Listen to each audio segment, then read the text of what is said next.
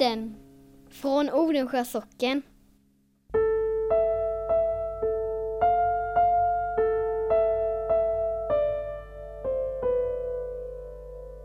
Och det var som sorg släppte ut ur kistan.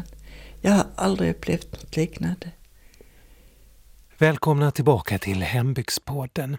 Och idag så ska vi ta oss till en gård högt uppe på en kulle med utsikt över sjön Unnen. Vi ska till Moanäs. Där bodde en gång Karin Larsson. Och idag ska det bli en historia om kärlek berättad av Sara i Moanäs, Sara Larsson. Det är berättelsen om Karin och Gåramålaren som man säger i Småland. Och så en alldeles, alldeles speciell tavla. Gåramålare, det var konstnärer som, jag tror, man kan nog säga att de nästan gick på luffen. De vandrade omkring och erbjöd sig att måla av huset som man bodde i. Därav gåramålare. Mm. Alltså gårdsmålare kan man säga. Precis, ja. gårdsmålare. Och så sålde de ju det, fick lite pengar för det och var deras arbete. Mm. Och um, det finns ju många sådana roliga tavlor på i, i gårdarna. Som, alltså de var ju lite, ofta lite naivistiska. De var ju kanske inte skolade målare alla gånger. En del kanske var det också, men jag menar det var ju då, det fanns inte, det var inga som fotograferade eller sådär, utan man fick en bild på sitt hus. I tavla, i ram. Ja, precis. Jättefina. En gång i alla fall i slutet av 20-talet så kommer det en gåramålare hem till Karin och hennes familj i Moanäs.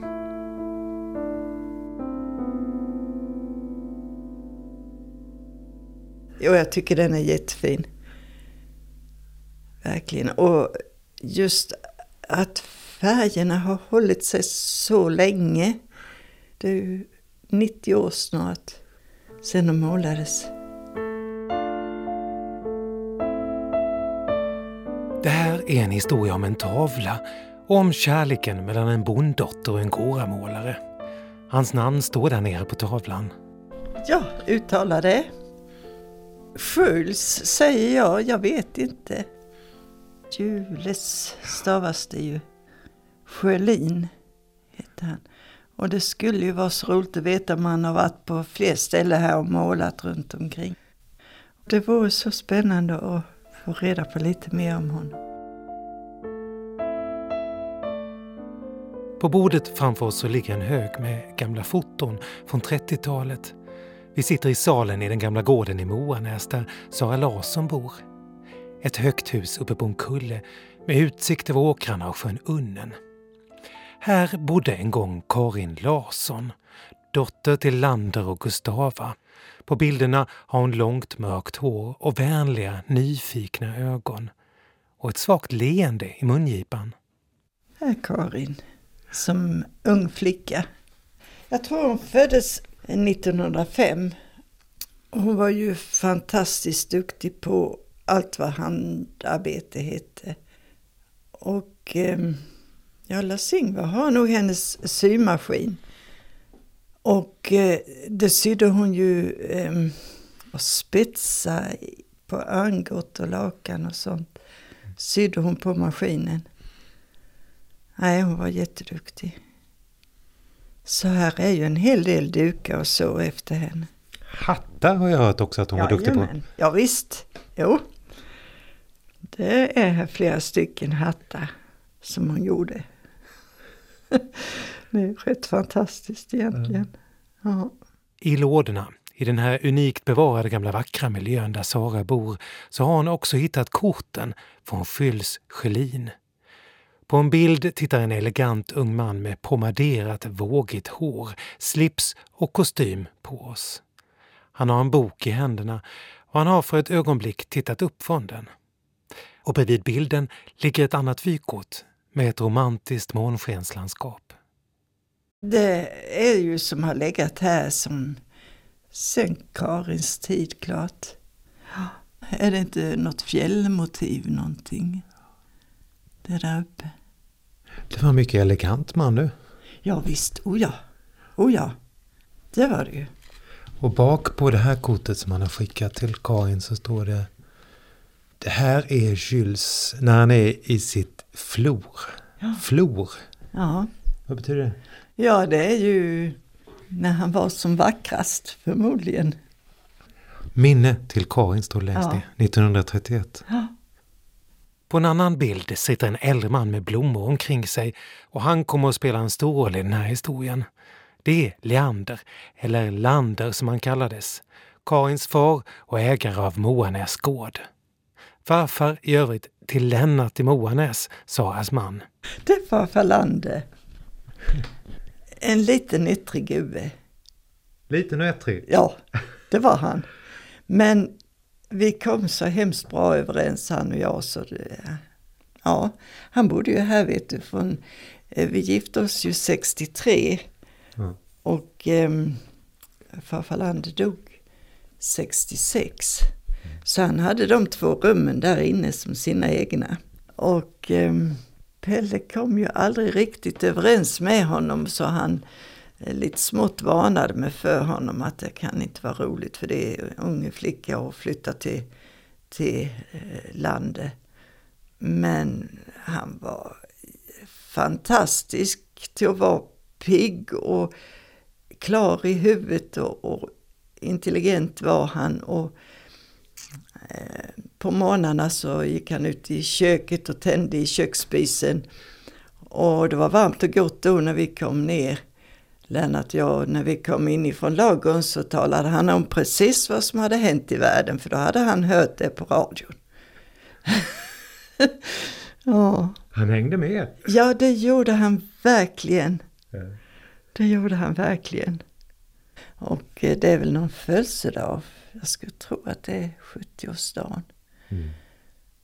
Han var 86 när han dog.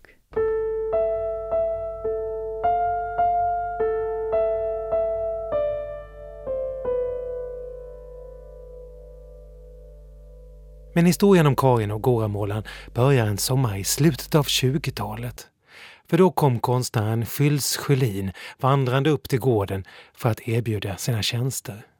Du vet, de gick ju runt från gård till gård och ville måla gården för det här med fotografi var ju inte så vanligt. Och eh, ja, de blev väl förtjusta i varann. Men eh, hennes pappa, farfar Lande, han var ju inte glad åt det här för att eh, det skulle ju vara en bonde med jord helst till Karin. Hur tror du man tänkte om eh, Goramålare på den tiden? Ja, det var ju löskefolk. Löskefolk? Ja, Hur då? nej, de var nog inte så högt hållna, det tror jag inte. På den tiden så var det nog mer bofasta som gällde. Som var någonting med alltså. Jag tror det var så. Men när Karin är 25 år så kommer alltså en Goramålare till Moanäs Mm. och ska måla en tavla. Och den hänger ju här inne i, Mm. i det du kallar vita rummet. Mm. Alltså. Berätta om den här tavlan, den första tavlan han gjorde när de möttes. Ja, eh, det är ju sjön Unnen här nere. Och eh, jag tror han har stått vid vad vi säger badstranden. Och eh, fått med en av öarna där. Jag tror det är den så kallade Storö som är väldigt liten. Och ja, jättefina färger. Det är det som jag tycker bäst om. Och är mest förvånad över att färgerna kan hålla sig så fina. Han var en duktig målare. Ja, det måste man säga att han var.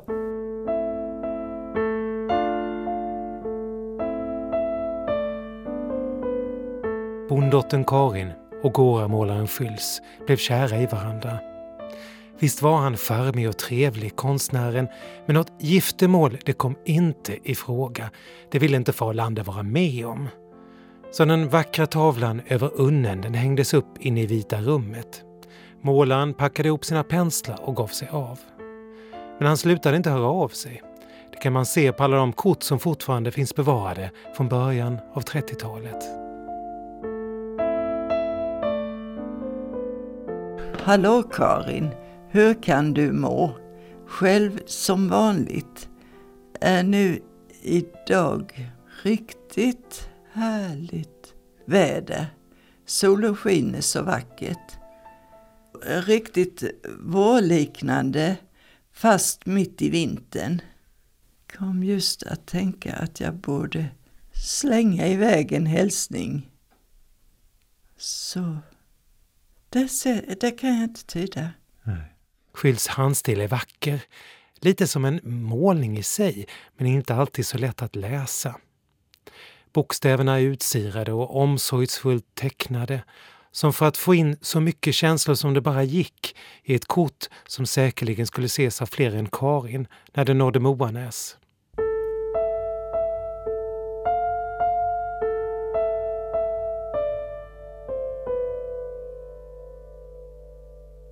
Men kort tid efter att de två skilts åt så dyker det upp en ny skugga i Karins liv. Denna gång på hennes lunga. En åkomma som i många år också följt hennes bror Gustav. Men Karin och Gustav, det var ju TBC, det var ju, det var ju ett gissel på den tiden. Det var många som dog i TBC.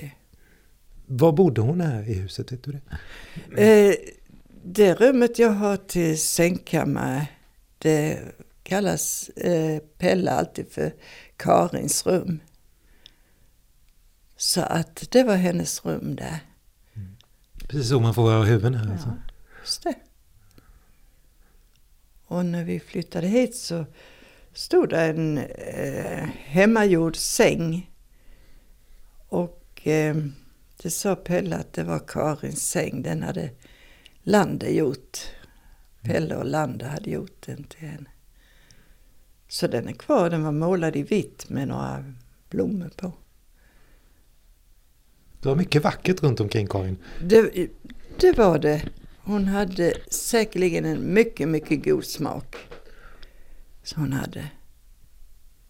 Ja. Mm.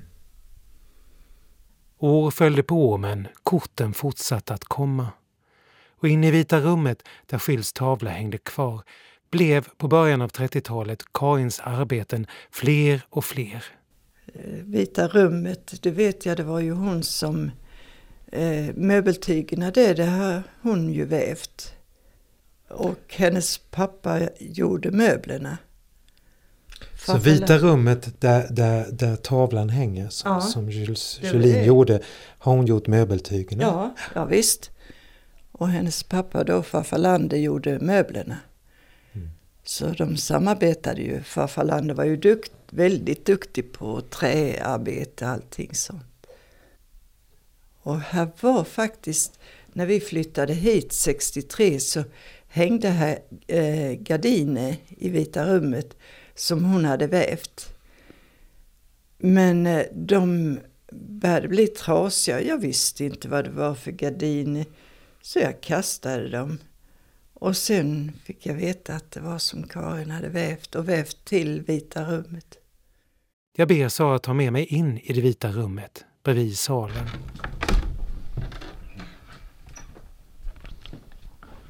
Jo, du ser där på stolarna och eh, de stora kuddarna där, där har hon ju vävt.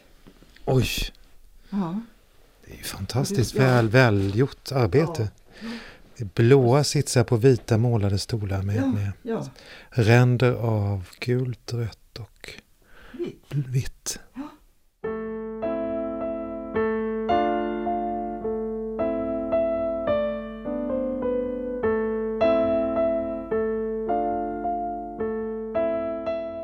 Tavla hänger kvar över byrån inne i Vita rummet.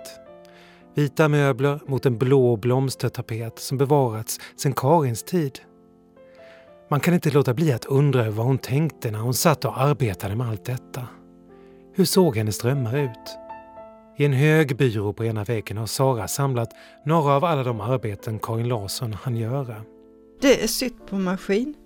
Oj!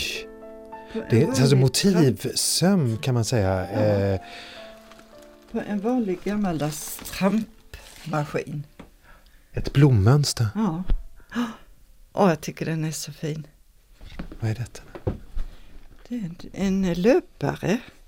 Jag skulle tro att den har varit på en byrå, för det skulle ju vara, du ser den bredden och längden och så då mönster i kanterna.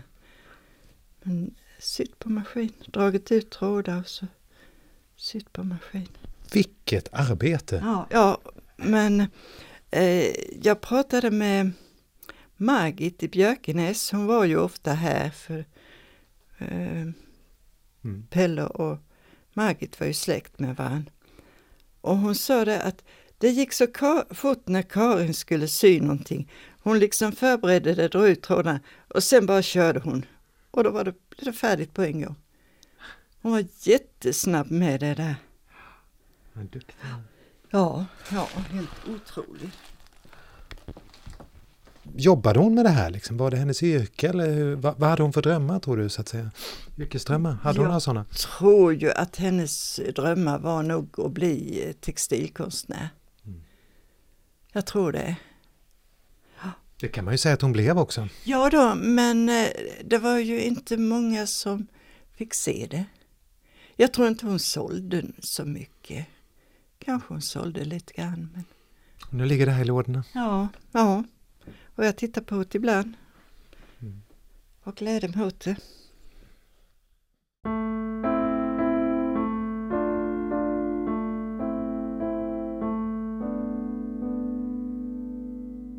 Så 1934 så hinner sjukdomen ifatt Karin Larsson. Det har gått fem år sedan hon träffade Schylls. Hon är bara 29 år gammal. Spenshult var ju eh, tuberkulossjukhus. Mm. Dit kom hon? Hon kom dit, ja. Och jag tror hon dog där också. Och dog när hon var 29. För att eh, hemma hos Pelle och Astrid var en morgonrock kan man väl säga. Och det var ju inte så vanligt att bonnakärringar hade det. Men eh, det sa Pelle att det var, hade varit Karins som hon hade haft när hon var på Spenshult. En lila, en jättevacker morgonrock. Mm. Hur gick det med kärleken då? Nej, nej, den, det, det tog slut i och med att hon dog. Hur tror du att eh, han fick reda på att Karin hade dött? Vet du det? Nej, det vet jag inte. Det vet jag inte. Mm. Jag frågar Sara när vi står där inne i Vita rummet vad hon tror Karin hade för drömmar i sitt liv, förutom kärleken till konstnären. Ja, det kan man ju bara gissa sig till. Men jag tror ju att hon ville nog bli eh, textilkonstnärinna för hon såg möjligheterna både i vävstolen och med symaskinen. Alltså det, eh, hon var ju före sin tid då. Så att, eh, ja, hon hade nog lyckats som textilkonstnärinna. Det tror jag. I och med hattarna också, jag menar det behövde inte vara varken maskiner eller vävstolar eller någonting utan bara händerna. För det var ju bara händerna hon arbetade fram de här hattarna med. Mm. Eh, det var väl en hel del med tovning som hon, hon formade hattarna. Och sen klart, hon använde nog varenda liten, liten tygbit tror jag. Man ser på eh, en del utav det hon har vävt att hon har haft en sorts garn så länge det har räckt. Och sen har hon ökat med en annan sort. Och det har den ena sorten fällt och den andra har bibehållit sin färg. Så att hon, eh, hon tog nog vara på allting tror jag mm. i tygväg. Hur, hur, tror du hon hade det de här åren fram till sin död? Vad, vad levde hon för, för liv tror du? Har hon någon, någon känsla för det? Eller vad? Eh, farfar Lander var ju väldigt bestämd av sig. Så hon fick nog inte göra vad hon ville. Men som jag förstod på min svärfar så var ju Gustava, hennes mamma, så mycket mänskligare kan man väl säga. Hon var ju otroligt duktig hon också. Hon var jättesnäll också. Omtänksam. Man får betänka de miste tre utav sina barn. De gjorde det? Ja.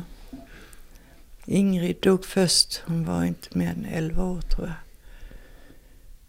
Och sen dog Karin och sen dog Gustav. Så det var bara Pelle som blev vuxen kan man säga.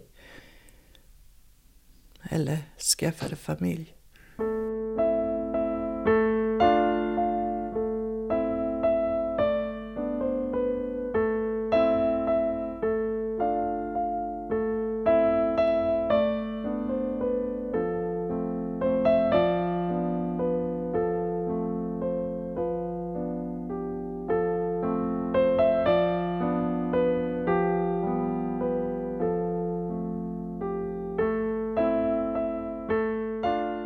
Här skulle den här kärlekshistorien kunna vara slut. Karin Larsson dog ogift, bara 29 år gammal. Men det finns ett kapitel till. För sommaren efter Karins död så kom gåramålaren Skylls Sjölin tillbaka till Moanäs för att göra en tavla till. Det är en imponerande tavla, den av Moanäs från 1934. En riktig gåramålning.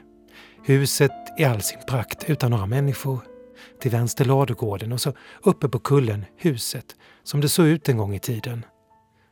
Det är på sommaren. En blommande rosenbuske och ett vackert träd döljer lite av den vita träfasaden. Alla fönstren har vita gardiner som nästan ser ut att fladdra i sommarbrisen. Men ovanför varandra med sin snickarglädje är gardinerna inte riktigt fördragna. Det är mörkt där inne. Men så efter en stund så ser man. Det står en kvinnogestalt där inne i skuggorna. Som en vit skugga.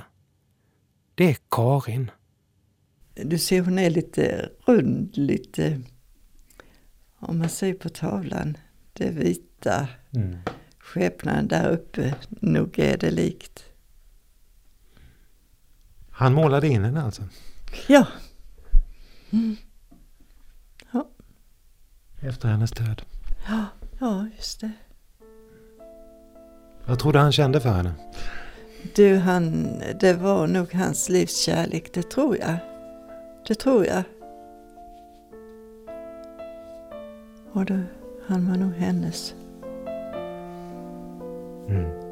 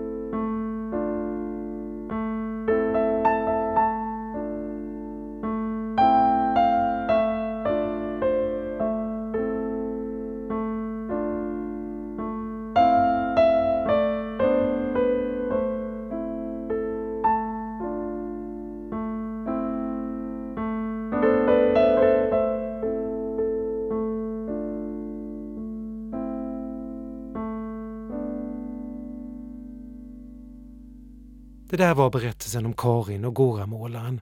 Och om ni känner att ni vill stanna med lyssningen här så kan jag förstå det.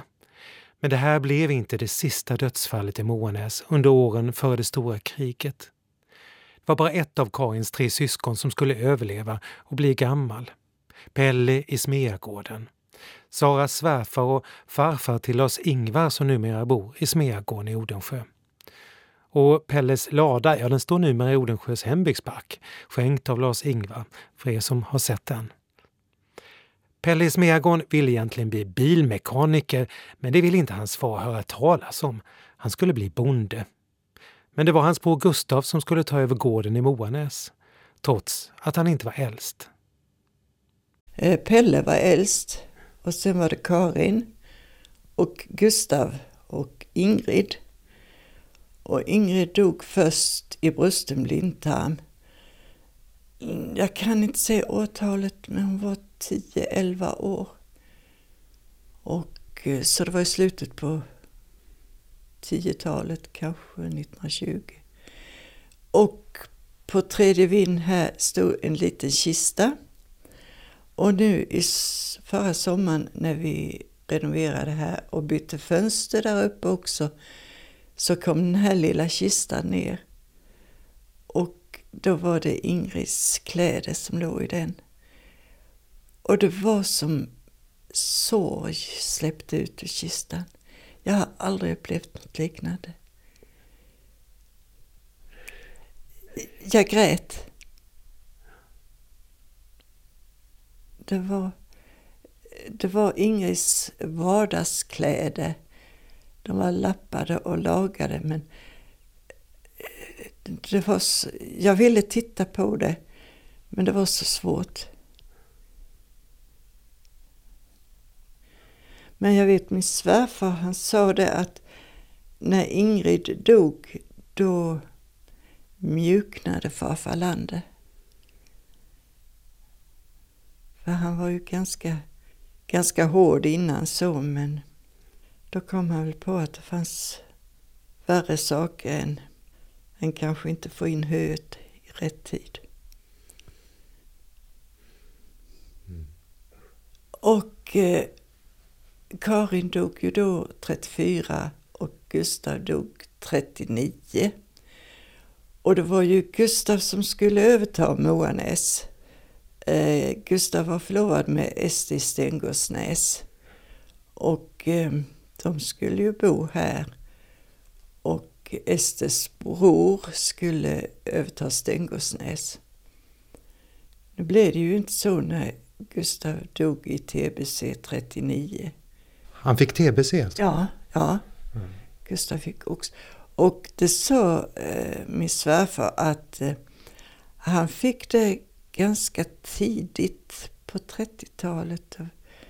Var kanske att han, de undersökte samtidigt som Karin dog. Och eh, det var så i början på Gustavs sjukdom så att eh, eh, läkarna hyste hopp om att han ska klara sig. Men han skulle vara försiktig med sig. Och det var han inte för han var ettrig till att arbeta. Och eh, var i skogen med häst och körde virke på vintern. Och eh, blev genomvåt. Och så svettades han och kom hem kall och fick en svår förkylning och det då kom tbcn tillbaka. Så att eh, det var ju tragiskt. Mm. Men eh, då hade ju min svärfar och svärmor gift sig och, och flyttat till Odensjö. Och då satt ju farfar Lande här och hade ingen som kunde överta gården. Så han, eh, eh han hade dräng till 1944 tror jag. Då dog eh, hans fru Gustava och då fick han tag på Nyberg som arrendator här. Så Gunnar och Svea och eh, två pojkar bodde här och farfar Lander hade två rum som var hans och, och Nybergs hade övriga huset. Men farfar Lande eh, åt ju hos dem. Och eh, ja, Svea tvättade väl åt honom och skötte honom som om det hade varit deras pappa. Ja. Min svärfar sa att han, landet så länge han orkade då, han var ju inte så gammal då klart, så skötte han veden och såg till att det var ved hemma. För Lande var ju 11 år yngre än sin fru. För Gustava var förlovad med en från eh, Ånäs som hette Johan. Och Johan omkom i en olycka och då blev ju Stava ensam. Men Stava sydde farfar Landes konfirmationskostym minns jag landet talade om. Men eh, sen blev de ett par, de gifte sig. Och... Hon sydde hans konfirmationskostym? Ja, det gjorde hon. Då är det åldersskillnad? Ja visst, ja visst, just det. Ja. Men det gick bra ändå? Ja, och ja det gjorde det. Fast eh, det är klart, hon var ju 37 år när äldsta barnet föddes. Och eh, så hann hon med tre till. Så hon hade ju, de fick ju fyra barn. Hur såg man på det, att man gifte sig med en så pass äldre kvinna som han gjorde? Det vet jag inte, men det tror jag inte var, nej, det tror jag inte var så märkvärdigt egentligen. Mm. Nej. Det var inte lätt att få välja sig sin egen framtid på den här tiden? Nej, det var det inte. Det var det inte. Det tror jag. Men Pelle var den enda i den här syskonskaran till slut som ja, överlevde? Visst. Ja visst, det var, han var ju den enda som, som eh, bildade familj. För Gustav och Karin var ju knappt 30 år. Så att, eh, ja. Ja, det var ett liv att leva det. Jaha, det var det. Mm. Tänk att mista tre barn. Ja.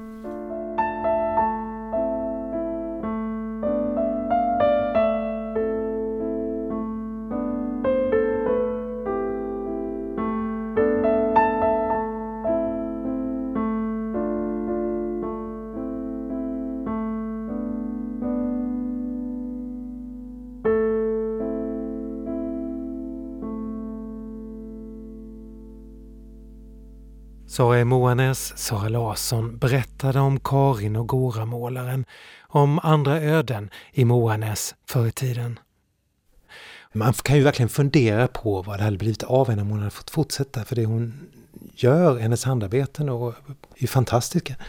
Ja, oerhört skicklig hant hantverkare. Mm. Alltså vilka sömnadsarbeten. Mm. Och väv, vävar och ja, helt otroligt. Och man, man ser ju liksom, när man ser det där, det här lite eh, jugendmönstren och, och jättevackert. En brytningstid där också, för det är inte bara traditionella mönster utan det är lite något nytt också, något mm. lite modernt nästan när man, när man tittar på hennes, hennes arbeten. Vi kanske kan visa dem någon gång, vem vet? Ja, det ja. hade ju varit jätteroligt. Mm. Kunna haft någon liten, liten utställning eller kanske visat vid ett årsmöte eller något sånt där. Mm. Karin Larsson, alltså i Moanäs. TBC var ju en ilsken sjukdom då på, på 20-30-talen. Ja, det måste varit hemskt. Och det var ju så hemskt, det drabbade ju så många unga människor och barn. Mm. Och lång, lång, lång re rehabilitering för de som klarade sig. Man låg på sanatorium i, kunde ju handla om år. Och, ja, och Karin brottades med det här i fem år ju, så det var en mm. lång period för henne. Ja, usch. Måste varit jättehemskt. Sara Moanes, Sara Larsson berättade om Karin och Goramålaren. Hon ställde upp faktiskt på ett villkor. Och det var att jag frågade er om ni vet någonting om Skylls Sjölin.